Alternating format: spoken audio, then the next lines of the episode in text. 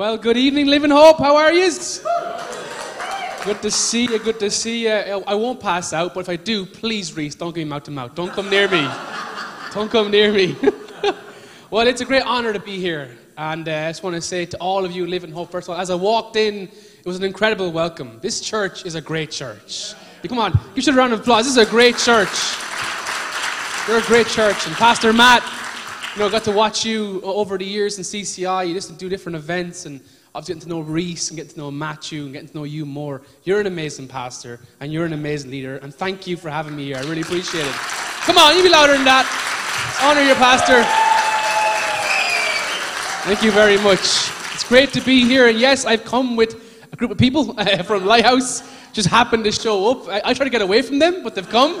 Um, but uh, yeah, I'll honor my lead pastor, Jamie. Uh, he's also my big brother, uh, so I have to be careful what I say here. Um, but uh, many years ago, I didn't grow up in a Christian home, neither did Jamie. He was the first one to come to faith in our family. He was 16.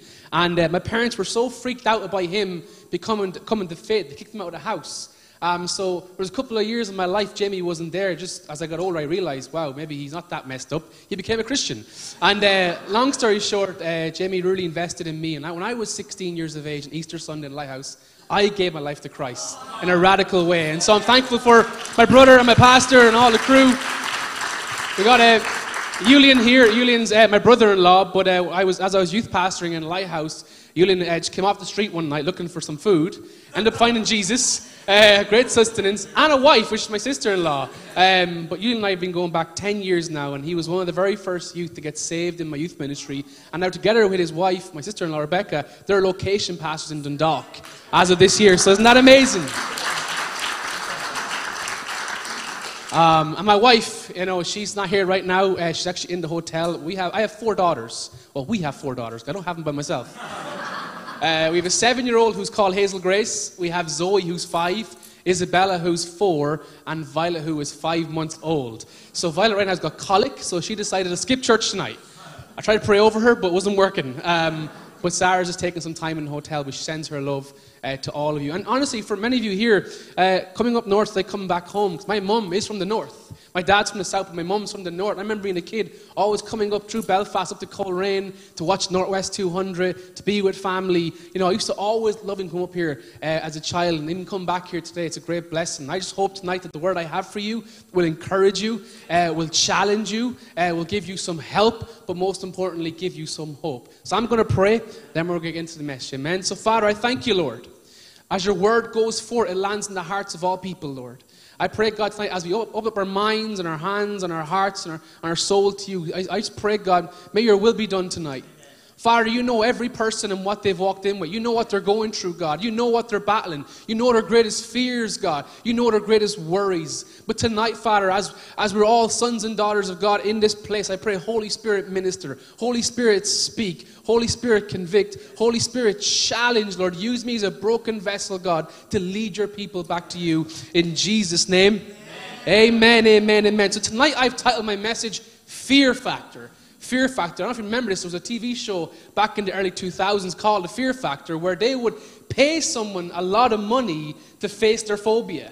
So, like, you know your fears and you know your phobia. How much money would it cost for you to face your phobia? Maybe it's spiders, uh, maybe it's tight spaces. Uh, apparently, there's such a thing called a phobia of balloons bursting. Maybe you're in here, I'm not going to judge you. Uh, but I remember watching this TV show thinking, man, people will go to all lengths to try get some money, but still, you could offer someone a million pounds or you know as, as many much money as they can get, but still they wouldn't take away because the fear was so strong. It was so big in their lives. No matter how much money you would give to them, they were afraid uh, to face it. And uh, as growing up, um, I actually didn't know what the language for this was, but I actually had a phobia of escalators. Yeah, you can laugh. One person laugh. Thanks, Matthew. Uh, it's a true story. It's not, it's not a joke like, I, I actually fell down an escalator when I was younger, and so when I started dating my wife, Sarah, and we would go down these escalators, I would always step aside, try to be a gentleman, let her go first. I'd be like, uh, I'd be like really afraid. I just had this fear, and actually I googled the fear, and it's actually called escalophobia. It's actually a real thing. There are people out there who are afraid of escalators, and I have found freedom in Jesus Christ. Amen. I no longer, because I take the elevator instead. but um, No, but see, we all understand fears. No matter your Christian background, no matter how long you're a Christ follower, um, no matter what you're going through, we all understand the tension of fears. There's funny fears. There's fears, like, for example, I, I bath my daughters, and, and one night, you know, I, I, I pulled the plug in the bath, and they were still in there, and they all freaked out. Like, I mean, they started to roar and cry. And I was like, what is going on with my daughters? Like, I'm just trying to get them out of the bath. That happened for a couple of nights. And I went to Sarah. I said, Sarah, like, whenever I pl- pull the plug in the bath and they're still in it, they freak out. Like, they get so upset. Like, so, like, they're clinging on to me as, as if they're to, like, a dream's to suck them down, right? And then Sarah goes, yeah, they watched that movie, Mary Poppins. And we're in, the bath. They go through the thing. So they think they're going to go through. Like, I didn't know that. I didn't. I, am like, I'm the girls. Come on, be strong. you Like, Jesus is your encourager. You don't, don't be afraid. They're freaking out. So anyway, there's funny fears. There's fears that we all understand that are funny. But the reality is, fear is real. Fear is real for most people. There are people in this room who have been gripped by fear. Fear has stopped you. Fear has prevented you from loving or from being loved. Fear has gotten in the way from taking that step for God. Fear has, has made you second guess yourself and your identity. Maybe there were things that happened to you, different circumstances. Maybe it was a mistake or maybe it was a regret. And because of that, there was fear that's now gone into your life and now it's affected you in so many ways. And here's, here's a, the, the, Collins Dictionary uh, uh, uh, work definition for fear fear is the unpleasant feeling you have when you think that you're in danger. There's something about fear in a good way that stops us from doing things that are stupid. Again, I have small kids. I love cooking, so they love coming alongside me to the cooker on their little stools. But very quickly they realized if you stay here, you're going to get burnt, right? If you, if you stay around, if you stay in this kitchen, you're going to get burnt. My eldest Hazel Grace learned that very quickly. She got a little bit of water splashed on her arm and she cried for hours. I felt so bad as a parent. Now, guess what? She's not going near there anymore. Hazel Grace is not going near that counter, that, that stove, because she, she knows it's so hot. When I was a child, in the car, I thought it would be a good idea to stick my thumb in a cigarette lighter. Twice. So I had two bubble thumbs. I forget my father going, What happened to you? I just wanted to see if it was hot. And he asked me, Did you lick it? No, I did not, I promise. But so there's fears that are there to help and protect us. That inside of us, there's that like fight or flight. There's that innate sense of if something's going wrong, you got to be afraid. It's there to help us.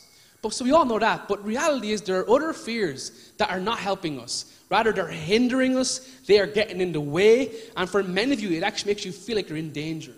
And you're thinking, Sam, why would I take the step? for God or of faith because I'm afraid because the last time I did that, it didn't end up too good. Last did that, caused me pain. It caused me, uh, you know, mistrust, a, a, broken heart. I lost a business. I lost a loved one. I lost a friend, or I stopped reading the Bible for a while. Why would I do that? And fear has this incredible ability to grip us, to grip you, to paralyze you, to stop you in your tracks. I've seen people with great callings and great anointings and, and great destinies that God has given them, but because of fear, it has stopped them, it has gripped them, it has paralyzed them. I wonder if you're here tonight and you're going through the motions of life. You're doing this thing called Christianity, but really inside you're, you're stuck. Something's gripping you, something has a firm hold on you, and, and you can't take that step, so it's stopping you. Fear has this incredible ability to get in the way of us and God. And we live in a, in, in, a society where people always challenge you, oh, be optimistic or be pessimistic, or which one are you, half glass, no, half glass full or half glass empty. But reality is, when you have fear in your life, you're always going to think worst case scenario. Whenever I pastor someone, whenever I talk someone through their journey, whenever I hear them say, but Sam, what if? What if I make this, take this decision or this step? What, what about that? Or what if, what if, what if? When I hear what if, what I hear is fears talking. What if God doesn't come true, Sam? What if God doesn't heal my mother? What if God doesn't make that happen? What if, when I go away, letting fear talk, seems like you've already made your decision. It seems like someone's already got a hold of your heart. It's gripped you, it's paralyzed you, and it's stopping you. Now, what we do is spiritual, right? We have God and we have an enemy. His name is Satan. And he does a good job on this. Even in my life, I know. Man, all Satan's got to do is come into my life, sow some seeds of doubt and fear. Like, Sam, why would you go speak in Living Hope Church? Who are you? You're just a young man who doesn't have it all together. doing this water fast for the last 21 days. I literally become water. Like, who, who do you think you are? And easily I could accept that narrative and go, do you know what? Yeah, I shouldn't be here. Or, yeah, do you know what? I'm not able. Or, do you know what? I'm not worthy.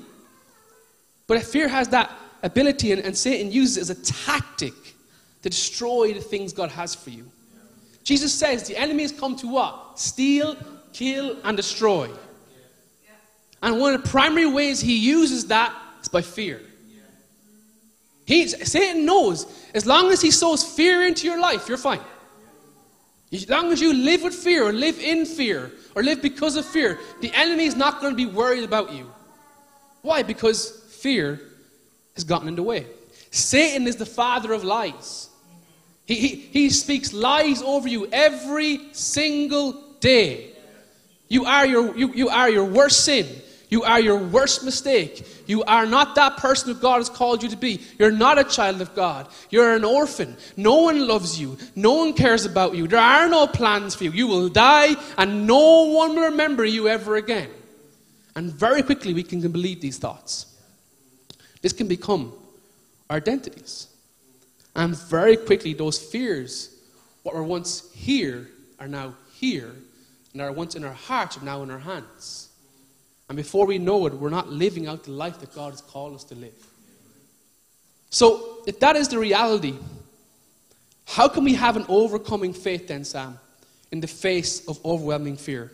And everyone can relate to overwhelming fear. There are some points in your life, maybe now, you are going through overwhelming stuff. And it might feel like it's personal and you're lonely and no one understands you and, and you don't know, you can't see light end of the tunnel. It feels like you're just trying to figure this whole life thing out, Christianity. But you're facing some overwhelming things. Maybe you're facing some overwhelming fears. Where the question I want to ask us tonight is how can we have an overcoming faith in the face of overwhelming fear? So you brought your Bible with you.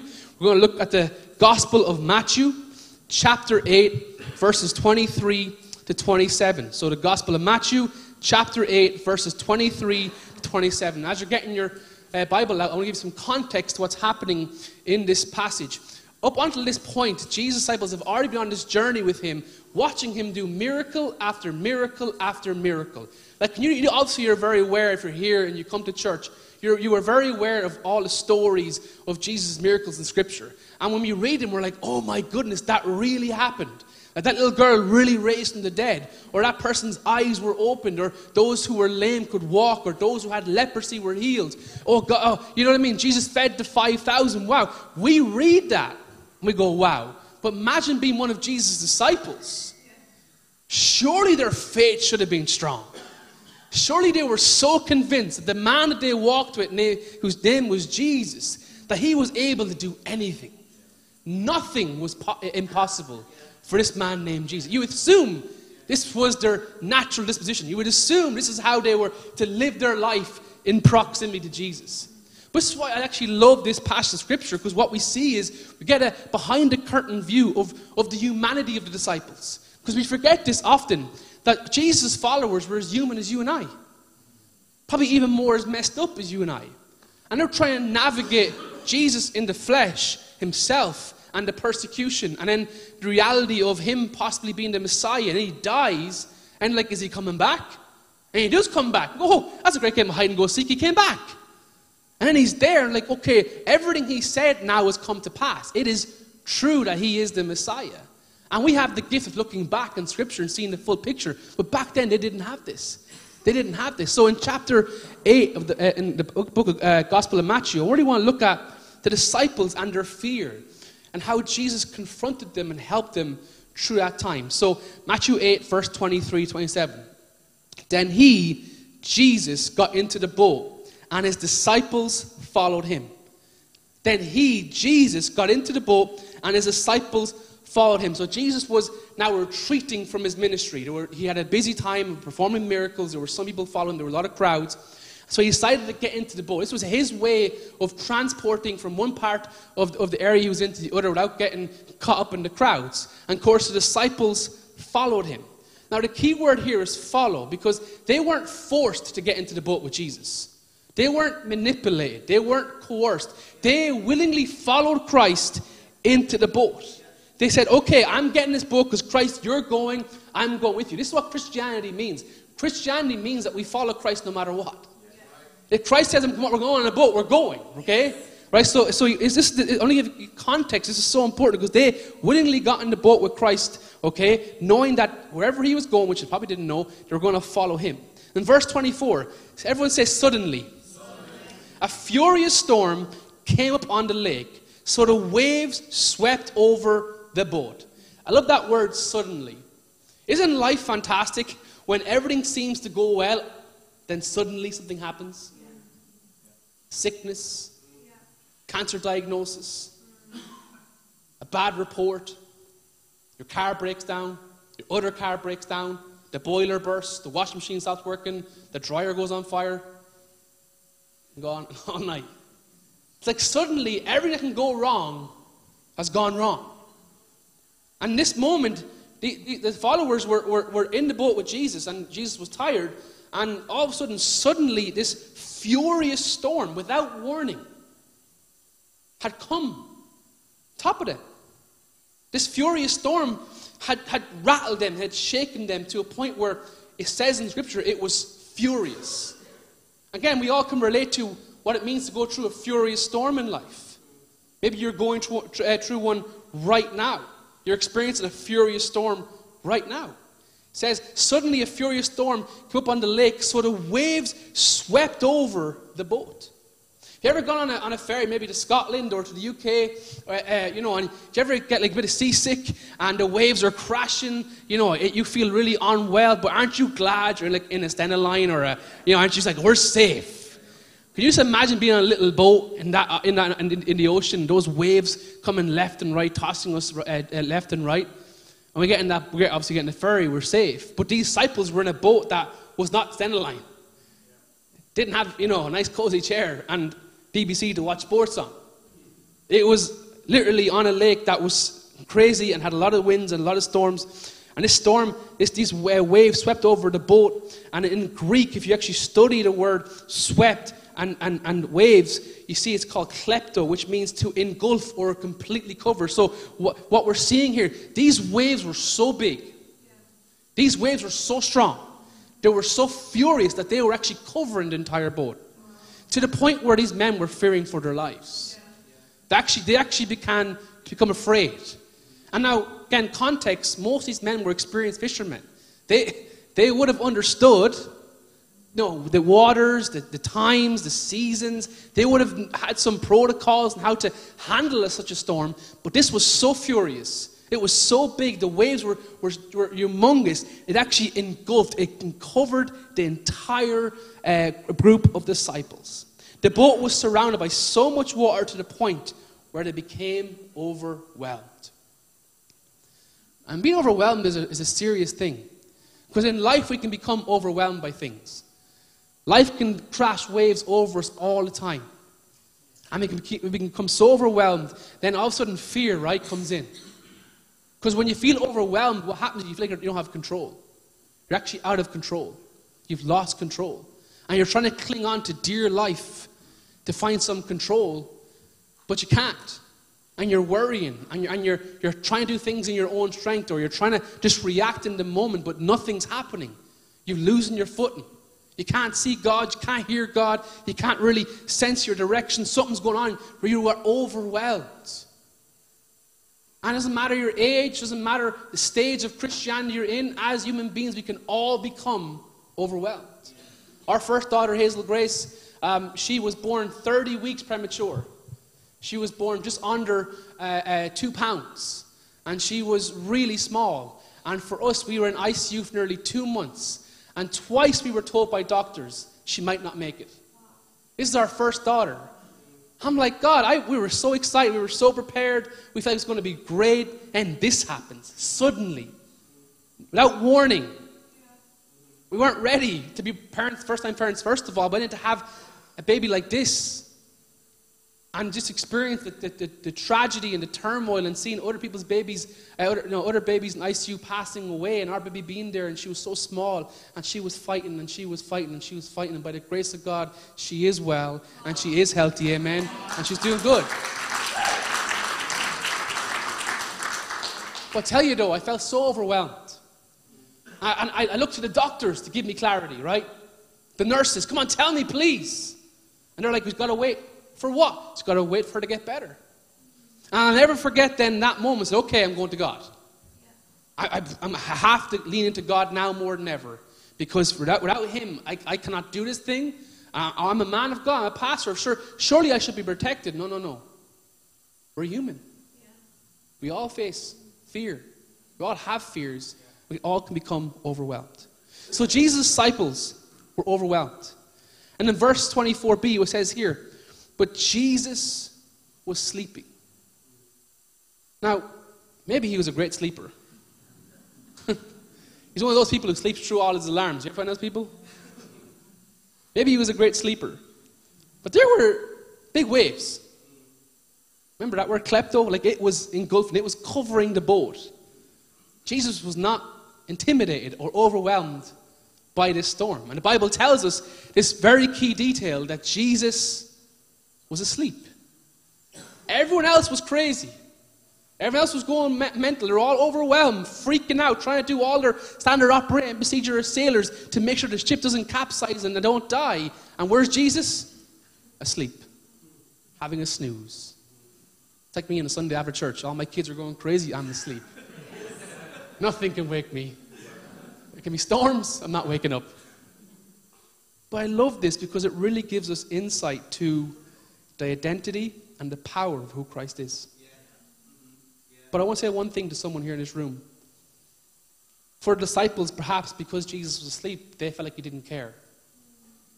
And maybe you're here tonight because your fear is that Jesus or God is asleep on you.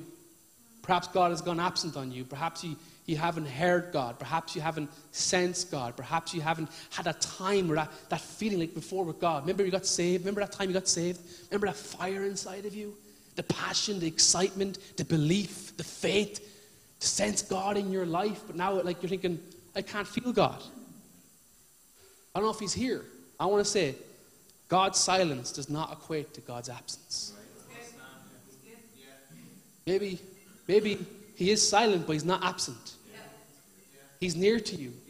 He's closer than you know. But God's silence does not mean He is absent.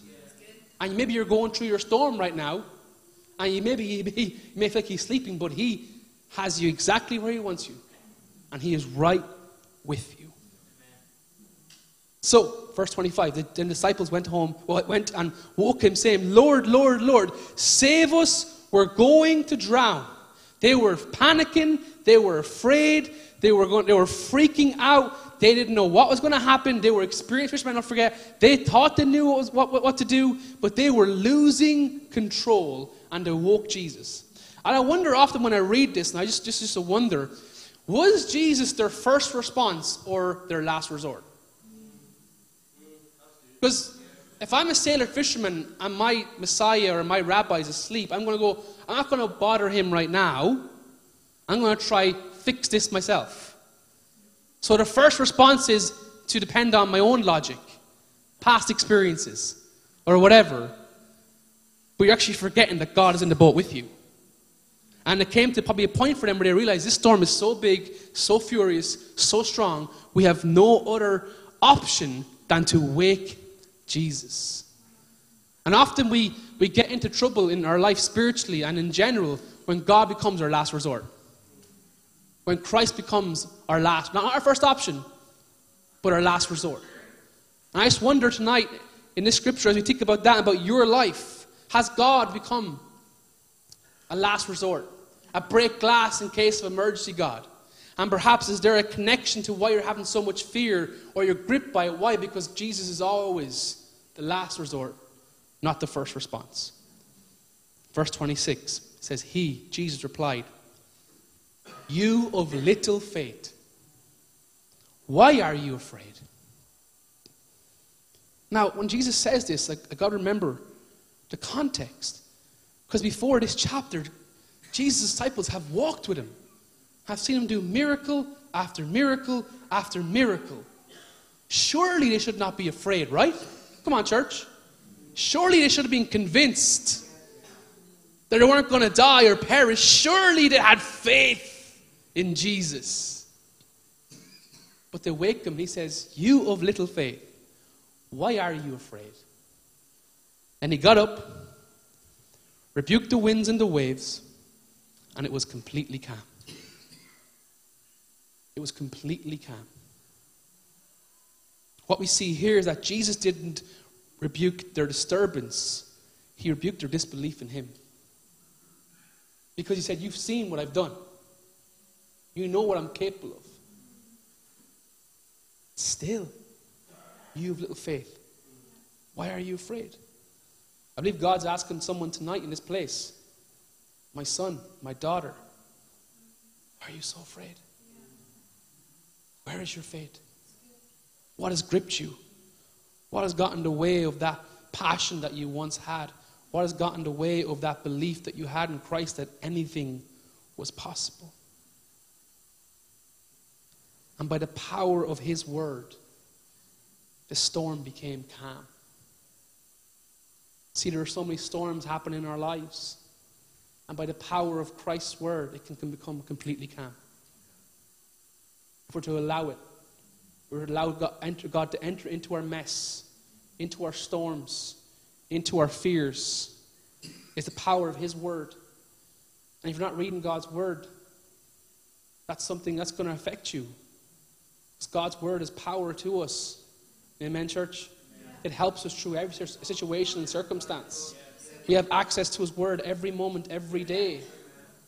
Not last resort, but first response. In verse 27, these men were amazed and they asked, What kind of man is this? Even the winds and the waves obey him. Who is Jesus to you?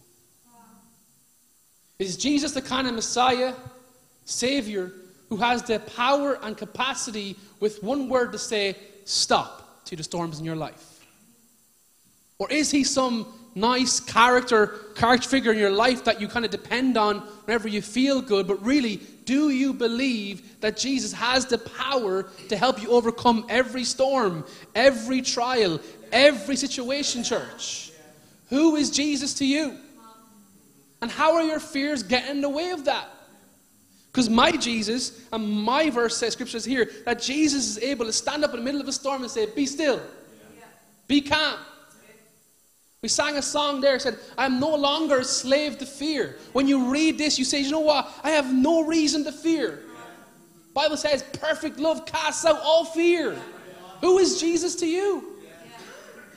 Is he your Lord and is he your Savior? Not someone you just look to or you post on Instagram or Facebook or, or often just, you just you'll pray a prayer whenever you want to. Is he in the steering wheel of your life? Is he in the passenger? Is he in the driver's seat?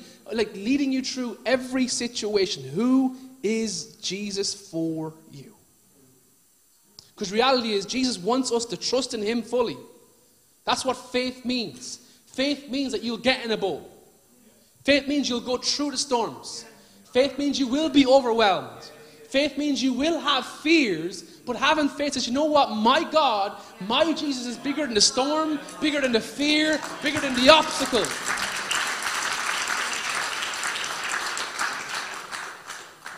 Despite our fears, we choose to put our hope in Jesus and we hand over all our fears.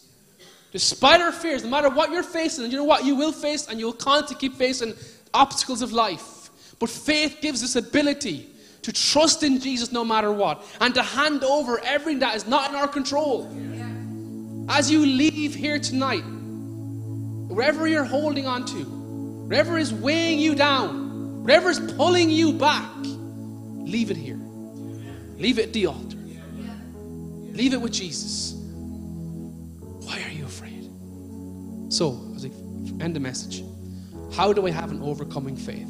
Three points for taking notes. Number one, trust that Jesus is bigger than your fears. Trust the very seat that you sit on. You put a lot of trust that that chair is holding you, right? Let me ask you, did you second guess it? Did you go, oh, oh no, not going to hold me? No, you sat on it knowing this chair has you 110%. But fear can be, I'm going to test every chair. test every chair in the room because One time I fell off a chair and everyone laughed at me. Now I have a fear of sitting down in public. Imagine. But actually, what, what we want to do tonight, is we want to trust Jesus that He is bigger than our fears, that He's got you. He's a supplier of all your needs. Everything you need is in Him. Number two, let go. Let go of the lies of Satan. Let go of the baggage of the past. Let go of your anxieties. Let go of the things that are pulling you. Let, let go of those things. Let go of those people. Maybe there's people in your life that are pulling you back. They're reminding you of who, of who you once were. Maybe they're the ones that are instilling fear into your life. Let go of them. They're not good to you, they're not helping you. Don't let Satan hold you back. Number three, live with a confidence that all you need is faith in Jesus. Live with a confidence. Make the decision. No matter what comes your way, you have this faith, this audacity to believe, despite my challenges, despite the overwhelming fears that I face in this world, my God is bigger. Jesus is able. I have the Holy Spirit. I have the Word of God. I have the church. I am called. I am set apart. I'm anointed, used by God. When you go back to your workplace, you go back to your school, you go back to your family, back to your non Christian friends, non Christian people in your community, you're going to say, you know what? I have a message to carry one of life and hope and grace and mercy and truth. I'm going to carry, it despite my fears, I'm going to carry with a confidence. If God can use me, He can use anybody.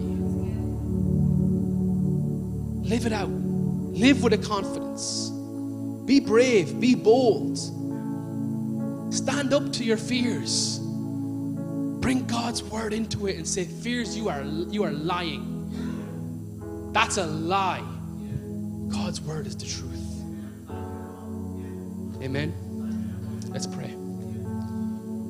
Father, I thank you, Lord for your word, that it is alive and active. I thank you, Father. Just even reading this passage, we see the humanity of the disciples and what they went through with their fears of potentially losing their lives. But Father, just for a second, they forgot who was in the boat with them. It was you. I pray, God, tonight for everyone, if not one person, that the revelation that we receive tonight is this no matter how great the storm is around me, no matter how turbulent it may feel, no matter how big the waves of life may come at me, I'm in the boat with Christ. He is in my life. And He has the power and the authority to say, Be still. I pray, God, tonight that Live in hope would know that your perfect love casts out all fear. And we rest in your love. We know you are able. You are greater than our fears. You are greater than our worries. You are greater than all. We love you now. In Jesus' name, amen.